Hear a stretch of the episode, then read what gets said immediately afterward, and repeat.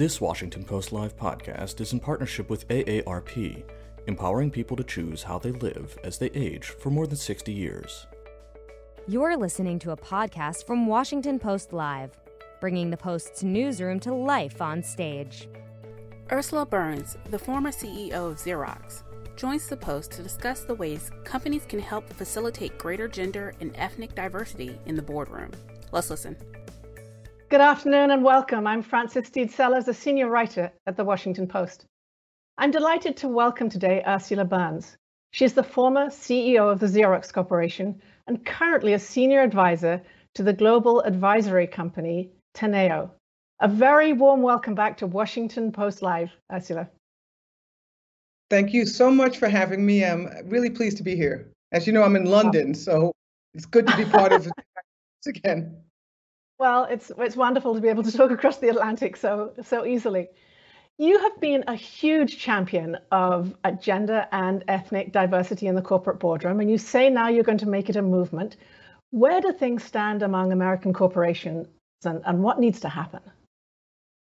Well, the good news is that we are seeing change. It started in gender diversity, and we see a pretty big positive move in that portion of the diversification of American business. This is both American business, but also global business. So we have diversity, an increasing amount of diversity from a gender perspective, particularly in the boardroom and to a large extent in the C-suite as well. We are nowhere near close to solved yet, but there is progress there. We still have a long way to go in racial diversity. Black and brown people are still very underrepresented in the boardroom and in the C-suite. And the good news there is that people are now starting to talk about it. Not only me, businesses and business leaders, communities, even rating agencies and investment firms are starting to call for more diversity throughout the corporation, in the C-suite, in the boardroom, in the supply chain, obviously in the entry level. So I say progress, but a long way to go still. So for years you opposed quotas, and now you've said that you believe they're necessary. What changed your mind, and how do you implement quotas at a company? Yeah, this is a very difficult thing because I actually really opposed quotas for a long time. I thought that with data that showed that corporations that were diverse performed as well and very often better than corporations that were not diverse, better across the board, and that with the availability of talent that we would see progress, but we didn't. Quite honestly, we didn't. And a state like California and a country like the UK and the European Union in general has started to put in quotas, so requirements for a certain type of representation on boards. It's amazing what happened when that happened. When that happened, we started to see more women on boards of California registered companies, or more women on boards of European or UK companies. So it started to change my mind and said, maybe if all we do is implore companies to try to do better, what we've seen historically, literally up to this point, that there's very, very little progress. And so maybe it's time for quotas. I hate to say it, but I think the response to lack of progress is that you have things imposed on you by other people, and to have governments or investment firms or whatever impose them on companies will likely drive the numbers up. I was hoping we wouldn't get here or there, but we are there. And you're referring to a 2018 law in California, right? That made this a mandate in public companies. Correct. And so what we're seeing in California's, in public companies incorporated in California, you see diversity, gender diversity for sure. And even in the UK, where the UK government called for diversity at board level, we saw progress I mean, when I say progress, I mean a step function improvement in the representation of women on these boards.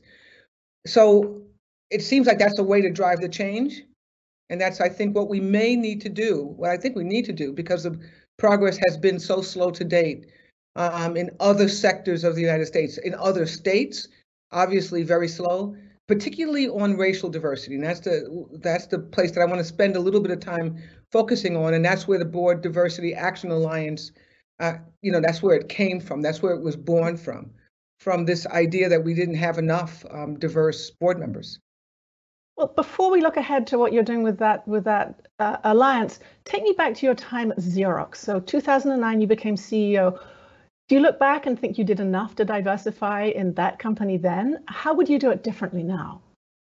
Yeah, I didn't do enough to diversify. I think we made a lot of progress on the board even before I came on as CEO on the board of Xerox. So we had a pretty diverse board, both African American and female diversity, and that was pretty good. That was started before I came on board. And in my senior management team, I had some diversity, gender diversity for sure, and we had some racial diversity, but nowhere near as much as I thought I would be able to do or to get to. I mean, there's a lot of, I understand some of the gaps that we have. I understand how cultures of companies and hiring practices of companies and development plans in companies actually can limit the progress. We did a lot to actually speed that up, but by the time I left, I hadn't gotten to the point to the place where I would have been like totally proud of where Xerox ended up. But I think we made a lot of progress in Xerox. And now you're asking this of companies, you're creating this movement just as companies are coming out of the pandemic. Are you getting pushback? Do they see it as cumbersome? There's many are struggling, and this is another way they have to sort of change their whole philosophy. Yeah, I'm interestingly enough in public companies not seeing a lot of pushback at all. This started because they asked the questions. This wasn't the latest movement started not because we said, oh, we're in the pandemic. Why don't we just throw them another set of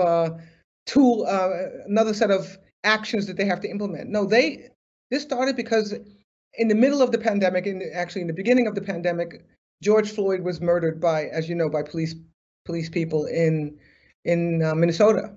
And at that point, there was an uproar, not only in the US, but kind of around the world. I mean, I was in London at the time, and I had received by this time a number of calls from CEOs after George Floyd was murdered to talk to me about what they were seeing, the movements in the public that they were seeing, marches, all peaceful marches, asking for change.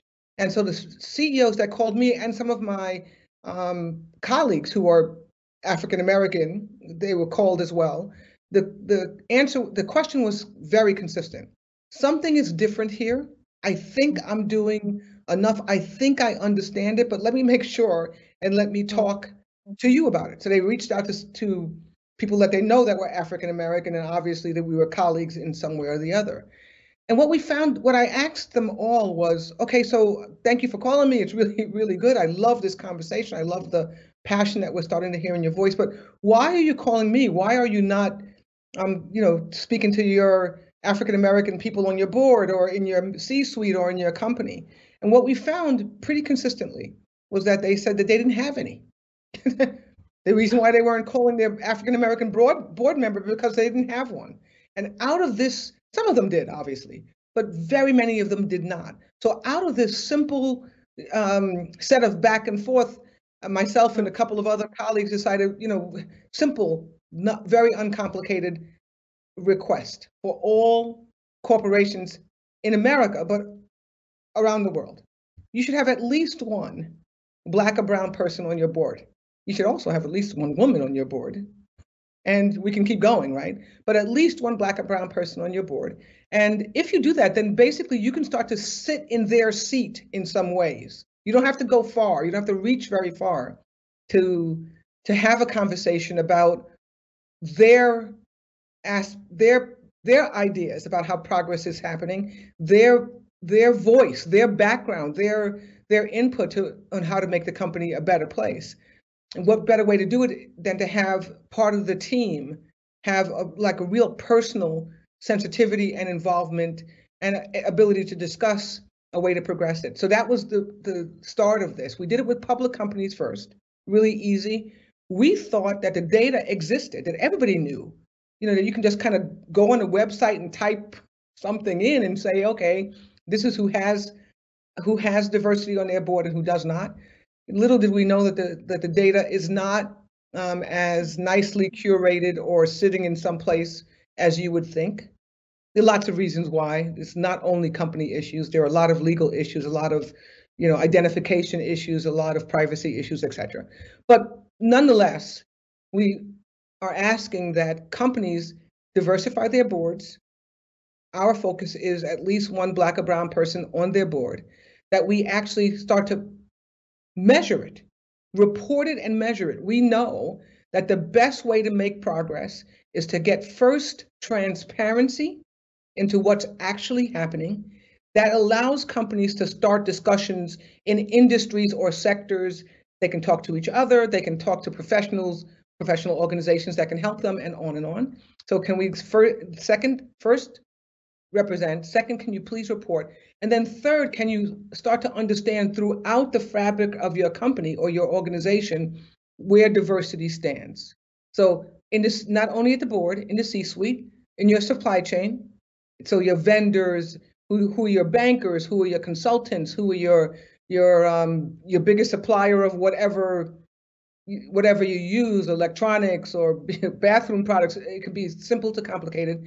Look at everything you do in your business. Look at how you hire, look at who you use, look at what you value, and see whether or not you can step up your performance, your inspection, your expectations in this diversity space. So you take me exactly to what I wanted to ask you about. Next week marks the 1-year anniversary of George Floyd's death. And immediately after that, we saw many, many companies and foundations and other groups making statements, professing this commitment to diversity. And now you're talking about data. Do you have data year out that shows progress that's being made, or are you just hearing more conversations on the sides of the companies? It's a great question. It's a great question. The answer is we have not done a full match of we. The reason why we haven't is because we, as a small group of people, just myself and 2 or 3 other colleagues, this is not a staffed movement. We didn't expect it to be, nor do we want it to be. We wanted companies, their customers, their communities to have the pressure put on them by their constituents, not by a group like myself or Gabby Salzberg or the Ford Foundation or whomever, to be the people who are knocking on your door, say, do, do, do. What we want to start with is first companies actually looking at themselves and moving things up. What we're seeing, yes, that from the time that we started a year ago to now, there is absolutely progress, particularly in public companies. By the way, we also see it in the calls that we receive, that headhunters are currently receiving, that all African-American board members are receiving, and I'm sure some majority board members as well. When board seats are coming up, it is a standard situation now, a standard practice where we'll have nom and gov committee members or CEOs call and say, do you have anyone with this kind of skill or that kind of skill who is diverse? Can you help us find other people? So I think that the movement in the public company sphere is definitely there. Still has to keep, we can't take our foot off the pedal. We have to make this a movement, keep it being a movement, right? So the way that you do that is transparency and keep asking questions, visibility, and discussion. In not yet public companies, it's an interesting challenge. So we started with public companies, it was easier. The next phase that the BDAA is going into, and we're just finishing this data so that we can release it very, very soon, just like we did the public company data, is that the performance of not yet public companies, so PE and VC-backed companies, is dismal. It's dismal. It is shockingly bad at how undiverse the board members are and the C-suite of the companies that are launched are. After they become public, for many reasons, they have to report to governments. They have to answer questions, et cetera. There's a lot more transparency when you become public. They start to improve. So the next phase that we're working on is starting to engage PE and VC-backed pre-IPO companies, understand that data, and actually do the same thing with the BDAA that we did for public companies, which is put it out there, talk to the company leadership, the investment fund leadership, and say, here it is. We're not going to, we don't identify any specific companies. We don't, we're not into shaming here. It's just, here it is. If you think it's acceptable, don't do anything. If you think that's going to be a successful strategy on a go forward basis, obviously that will not be the outcome, Francis, we know that. What we know that is when we show them facts and data, and when there's no place to hide, action starts. So we're on the now the phase of PE and VC firm backed companies. Can we please start to, can you understand how bad this data is for Black, Latinx, unbelievably bad when you see it, and then females, bad, but not as bad as Black and Latinx. And that's going to be coming out, like I said, in the next couple of days. And our expectation is that the pressure from society, the pressure from knowing that this is not a good place to be, the pressure from the support that you get in being public with others, that you're not the worst person out there, that will start to accelerate change and movement in this area. So we all know the power of the personal narrative, personal experience, and you're on the board of numerous organizations, including Teneo and Uber and others. Tell us about your strategy when you talk to these companies you're already involved with. Yeah, it's the good news is that most of the companies, all of the companies that I'm involved with, I engage them with full transparency about things that are interesting to me. I'm definitely interested in their company, their business model, their shareholder base, their offerings, et cetera. But they also take me on the board with knowledge that I am really interested in education, for example, very, very interested in diversity, equity, and inclusion. So the conversations are interesting and not surprising. They're relatively easy. So all of the, we go through our normal business reviews, we'll go through a succession planning session, whatever, a vendor review session, and my questions are pretty standard. Can I see the diversity numbers? What are the targets in this area? Do you have targets? What are our plans going forward? If you said that you're going to do A last year when we went through our succession planning reviews, and it's now this year and you didn't do A, first of all, did you do it? And if you didn't do it, what are your plans for improvement? If you did do it, what are your plans for the future? So when they get Ursula, they don't only get a business person who understands how global complex organizations run, they also get a person who understands that there's more to it than just the P&L and the balance sheet, that there's a huge amount of other responsibilities that we have as corporations. The good news is that I'm still wanted on board, so at least the companies are saying that's not a bad thing, it's not too distracting, and I'm finding the conversations to be unbelievably receptive. They're receiving them very well. So I'm pleased about some of the progress, particularly on the boards that I'm involved with. Well, we should certainly see companies be strengthened by this sort of diversity. So they should be grateful for it. But you mentioned earlier greater progress among for women, greater gender progress than ethnic and racial progress. Tell us what the different challenges are in addressing those two different things. I think one of them is sheer numbers. I'm going to start with just the facts. Half the population in the world, more than half the population in the world are female, and so therefore there is a number momentum that you get. There are a few more of them than there are African American or Latinx prepared for business. That's one. But it turns out that that's not the most important difference. What I see, and this is not scientifically proven at all, Francis. I've never done any study, but here's my hypothesis, and I probably get into a little bit of trouble on this. White women, who are generally the beneficiaries of some of the diversity, because it's definitely not Latinx women, and it's definitely not Black women. It is a white woman phenomena right now. By the way, I say, good for them, and having them there will help help everybody else as well. But white women are more familiar and comfortable to the decision makers than any other type of female, definitely more familiar and comfortable than Black women or Latinx women or even Asian women. So there is a level of, we know these people, we socialize with these people on a regular basis. These people are our mothers, our children, daughters, our, you know, our spouses, etc. And that level of familiarity and level of closeness, hanging out in the same places, you know, having the same background experiences, makes it easier to make a decision. We found out, having nothing to do with boards, we found this out well before I even got involved with boards. People hire people that are like them. People hire people that they're comfortable with.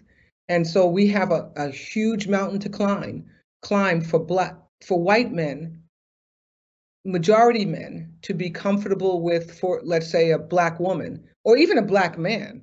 So, but the Black men have a little bit better position than a Black woman, for example, or a Latinx woman or a Latinx man. So I think familiarity is a big thing. Numbers, familiarity is a second thing. And then quite honestly, the international pressure and the state pressure, the international pressure in particular is a gender pressure. It is actually, it excludes, it doesn't have that additional, please go through this additional sieve or sifting process and give me women of color.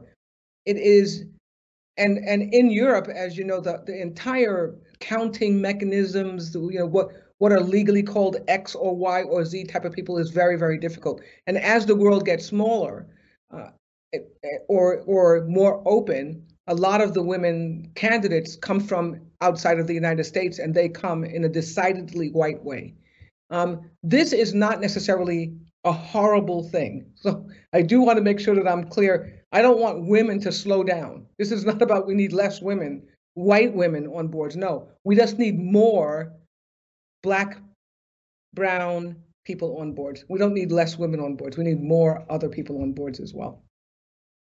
I'd like to take you to another issue of corporate responsibility and voter suppression. You signed a letter, and I think the CEO of Merck made a stand here saying African-American business leaders could not be bystanders in these key issues of voter suppression. What do you see the specific responsibilities of African-American business leaders are in this world? So I'm going to first speak about the specific responsibility of business leaders. Mm-hmm. Because the responsibility of African-American business leaders will become obvious in a minute. We are in a country called the United States of America that we have laws.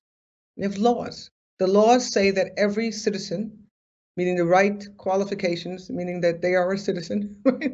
They've registered to vote, whatever it is, that they can vote. And it's a system that we should be proud of having, meaning we should enable as many people who can vote to vote.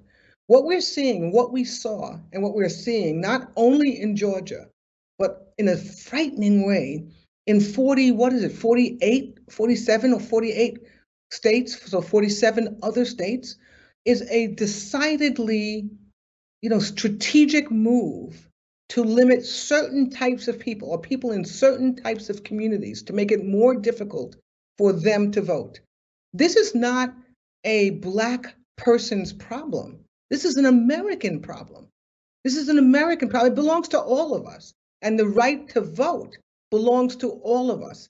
To make it difficult, to make it challenging, to put fear, particularly with laws, to put legal fear in people's minds, to have them literally not want to vote, not take the risk, take the risk.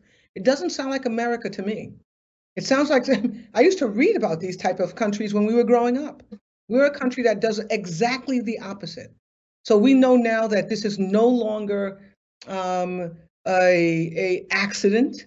This is a concerted effort by certain people to limit access to people's rights to express their opinion at the voting booth, and that's just not proper. All CEOs should be in uproar about this. And what we found was that there were very few in uproar. So the 72 African-American business leaders said, you know, if nothing else, we have to say something, because literally we are them. We are these people who are trying to be suppressed. We are them in our younger lives, in our poorer lives. We are our family members who have a platform in the bully pulpit. If somebody tries to suppress my vote or do something, I literally get news, right? You'll talk to me. Most people don't have that. So it is our responsibility for sure as African-American business leaders to stand up. But I don't want this to become an African-American issue. This is not about that. It's about the right to vote for all Americans, black, white, rich, poor, Native American, Hispanic, it doesn't matter. And business leaders across the board have to stand up and say that in a country like ours, we cannot allow unfair, disparate treatment based on color, economic standard, et cetera. And this is the most basic right that we have. This is not about, meritocracy, nothing. You get this right when you are a born citizen or an acquired citizen of this country. We're running short of time, but I really do want to bring in a couple of audience questions for you, because we've had many, many people who've written in. The first one comes from Douglas McFerrin from California. And he writes, how do you deal with the resentment senior staff may feel that a concern with social justice might detract from their company's profitability because of possible backlash? Yeah, this is something I get asked a lot about. I get asked a lot about. Here's what I say. We are not, as a company, we have humans who work in it, right? So we are citizens of the countries and of the world that we live in. To believe that we can operate an enterprise that is core to this world that we live in and have focus only on a narrow aspect of earning cash, getting profit and having a high revenue number or good market cap or cash is, I think, a thing of the past. We learned this first with the environmental movement, right? It took a long time for companies to be goaded into understanding that you just can't trash the place. If you trash the place, we all suffer. That's very clear now. I don't think there are a lot of companies who are gonna sit and argue about whether or not we should have standards for emission. Even if the governments don't support it, companies now say, I get it. We have to figure out a way to waste significantly less. We have to figure out a way to rejuvenate significantly more, et cetera. The same drive for a better world, the responsibility that we have to create a better world from a sustainability standpoint, we have the same responsibilities in human sustainability, people actually being able to contribute to the broadest of their capabilities, that more people actually can contribute, not only this group or that group. So as citizens of the countries and the worlds that we live in, absolutely it's our responsibility to do so. I think our customers have told us that. The world speaks to us the earth speaks to us every day and says, you can no longer do this. We can no longer operate the business the way it was. So if people are gonna scream and say, you're distracting, I say, I hate to say it this way, but invest in another company or work in another company. Because my goal is to have a great Uber, a great ExxonMobil, a great whatever, Hair.com, all of the companies I'm involved in, that great is the broadest definition of great. It's not just profitable. It doesn't just generate a whole lot of cash. It doesn't make executives proud and et cetera. It is also responsible, the broadest set of responsibility possible. The two are symbiotic to the maximum. They're 100% overlap. Sorry. Well, Ursula Burns, thank you so much. I feel as if we could talk all afternoon and wish we'd had more time for that. But thank you very much for joining us another time on Washington Post Live. Thank you so much, Francis. And this afternoon at 2 o'clock, my colleague David Ignatius will be back with my other colleague, the wonderful reporter Carol Lennig, to talk about her terrific new book, Zero Fail, about her decade of reporting on the Secret Service. So don't miss that. You can sign up at WashingtonPostLive.com to check on other events and register for them. I'm Francis Steed Sellers, and thank you so much for joining me today. Thanks for listening. To hear more interviews from this series and other Washington Post Live programs, visit us at WashingtonPostLive.com.